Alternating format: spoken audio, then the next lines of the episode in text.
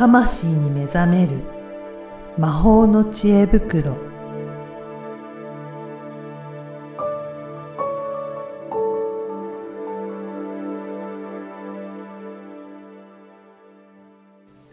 こんにちは、声ラボの岡田です。こんにちは。リアルスピリチュアリスト橋本由美です。ゆみさん、今回もよろしくお願いしおます。願いします。ゆみさん、いよいよ今回は100回ですね。やったーおめでとうございます。ございます。ねえすごいですね、これ。やったよ。100回も。100回だうよ。ん。ほぼ2年ぐらいですよね。ですね。ねうんえいやー、今回えー100回にあたってどうですかね？いろんな人になんかいろいろご質問もしてみたというふうにも聞いてみるんですけど、いろいろコメントいただきましたかね？はい。いろんなコメントをいただいてですね。はい。あのー特にこう、印象的だったお話題っていうのが結構面白くって。えー、じゃあ今回はそれを振り返りながら、うん過去100回のところ、どんなお話をしたかなっていうところ、そんなのでお届けしましょうか。そうですね。は。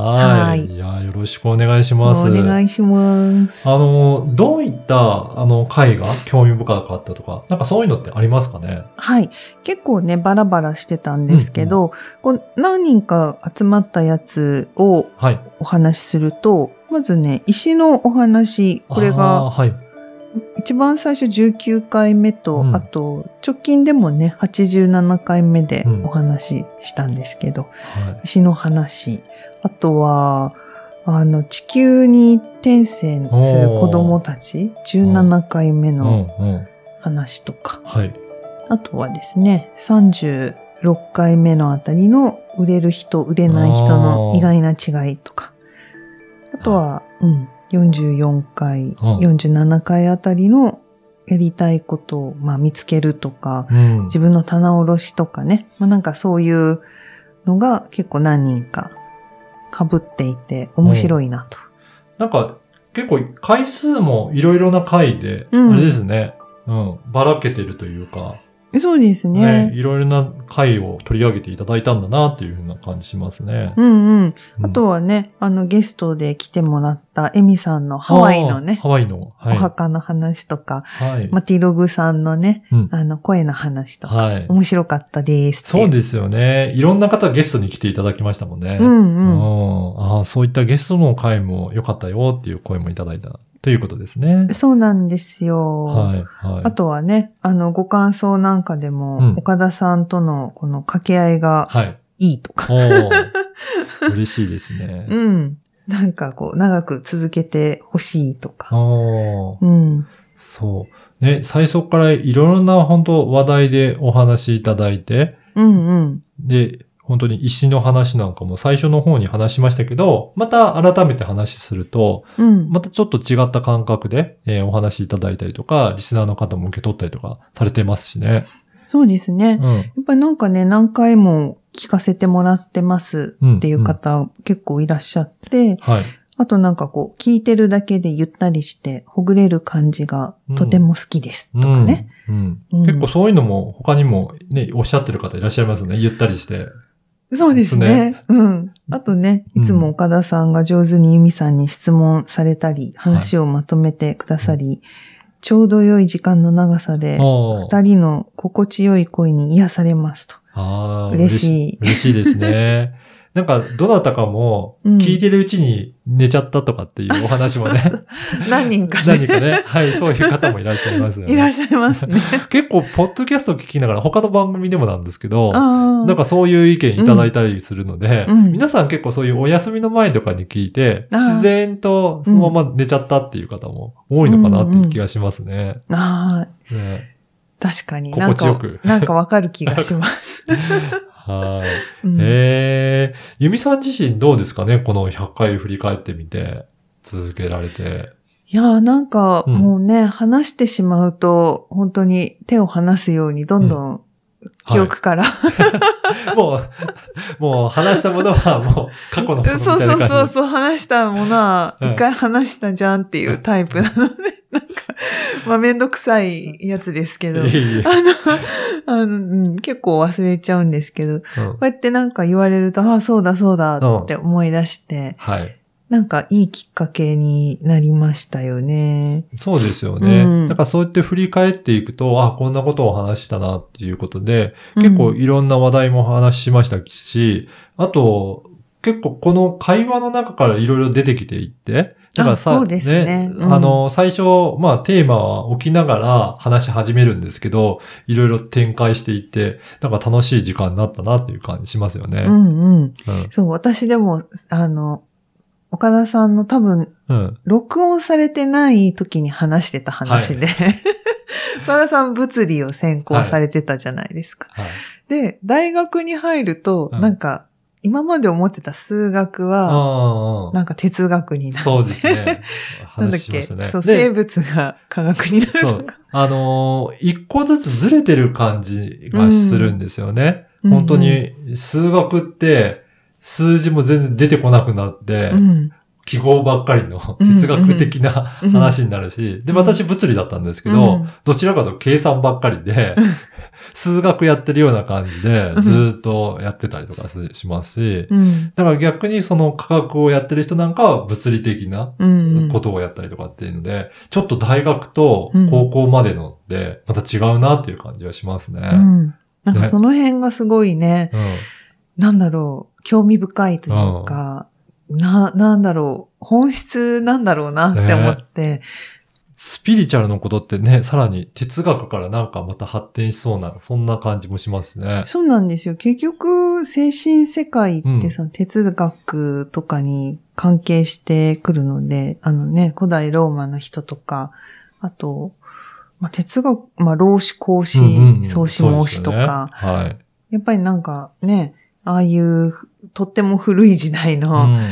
人たちが、まあ、生きるとはとうか、ん。なんでこうなってるんだろうって、なんか、どんな学問も、うん。なんでこれがこうなってるんだろうっていう、こう、好奇心から多うん。分始まってるんじゃないかと思うんですけど、なんかその好奇心って突き詰めていけばいくほど、一般的に思うさっきの、こう、うん数学ってなんか方程式で解くんでしょ、みたいな。はい。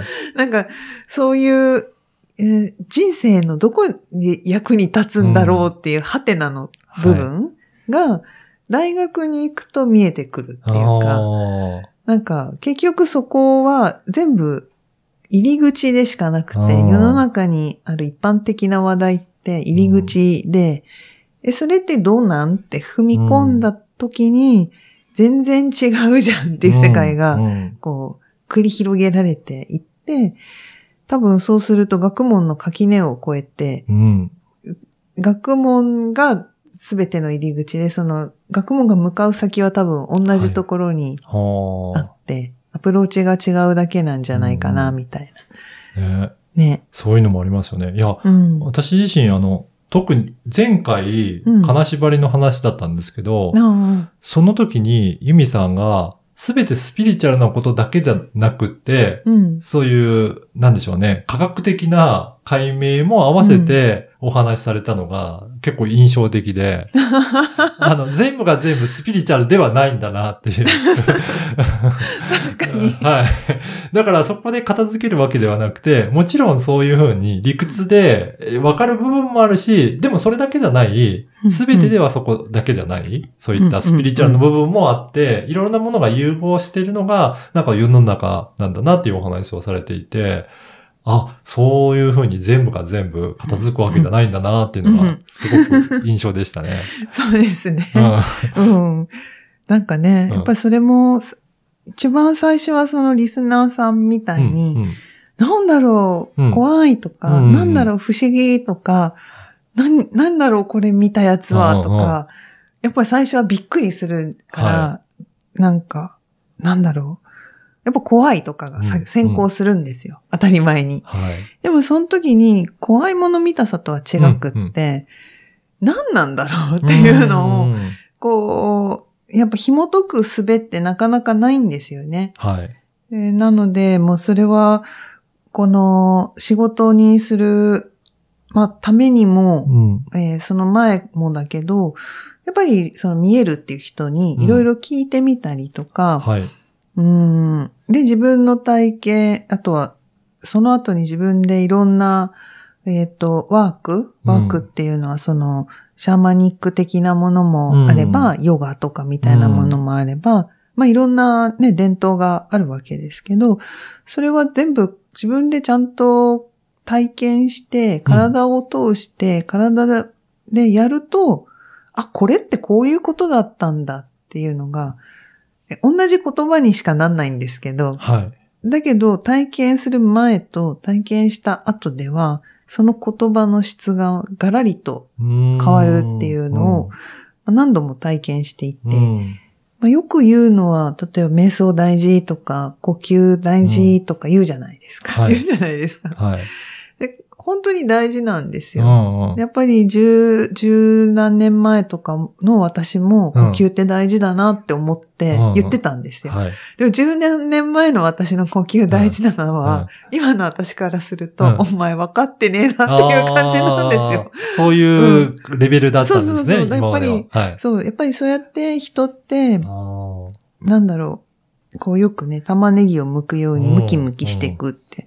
でも剥いて剥いて剥いて、本当にすっからかんになった時に、初めて何か想像っていうのがうん。始まるように、まあ私のこれ感う想ん。で、えーあって、まあこの間ちょうどね、あの、なんだっけ、あの、般若心経の話もうんうんうん。出ましたけど、えっ、と、そのね、空の中から全部が作られるはい。っていう話にも、うん、私はきょすごく共感というか、うん、腑に落ちる感覚があって、でも、昔々ずっとおばあちゃんの、なんか横丁で般若心経をはい。唱えてた時には、ただの呪文みたいな感じだったわけですよ。うん。そう そう。だけど、あの、ただの呪文が、などっから来てるのって言ったら、サンスクリット語から来てて、あの、ギャーテー、ギャーテーも違うわけなんですようん、ね。でも音がもう変わっちゃうから、うんあうん。全然違うというか、まあ、それをね、空海さんが、日本、日本語っていうか漢字に当てて、はい。うまいこと伝えてくれて、おー。ね、ほうまいこと翻訳されているから、うん。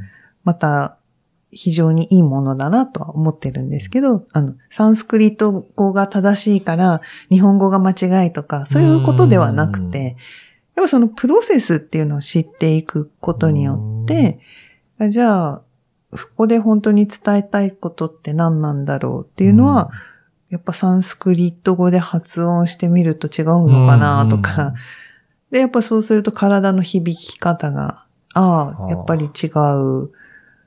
そうすると、っていうふうにこう、なんかこう。なってくんですよね。うんうんこう意識が。はい。